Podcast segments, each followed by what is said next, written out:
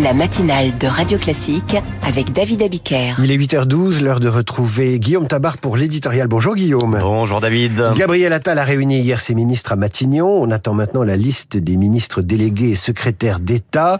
Celle-ci sera-t-elle rapidement dévoilée? Écoutez, il faudra attendre encore un peu. Il faudra attendre plus que prévu même, hein, car euh, après cette pose de la question, Emmanuel Macron et Gabriel Attal ont décidé de renvoyer cette deuxième étape de la composition du gouvernement après la déclaration de politique générale du Premier ministre, c'est-à-dire après le 30 janvier, peut-être même dans les premiers jours de février, donc encore 10 jours, peut-être 15 à attendre. Mais c'est long, pourquoi un tel délai?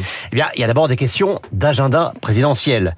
Le chef de l'État doit se rendre dans les jours qui viennent en Allemagne, en Inde, en Suède, euh, beaucoup de jours à l'étranger, peu compatibles avec l'annonce d'un nouveau gouvernement au complet.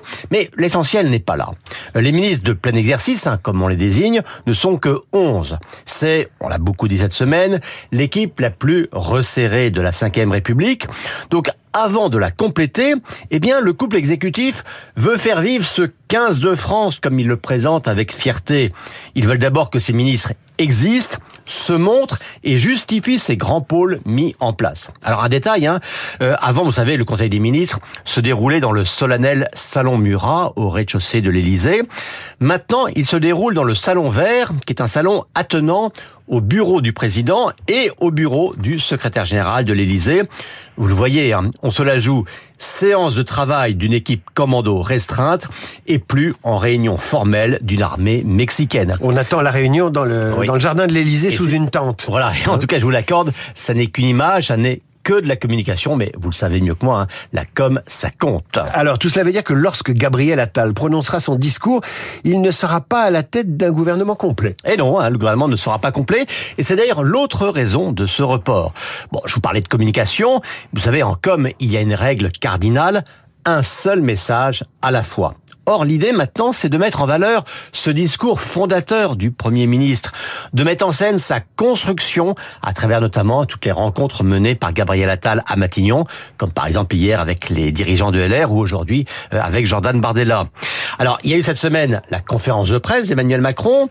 Il y a donc un premier délai de deux semaines avec le discours de politique générale d'Attal pour que l'attention, les interrogations, les attentes se portent maintenant sur lui.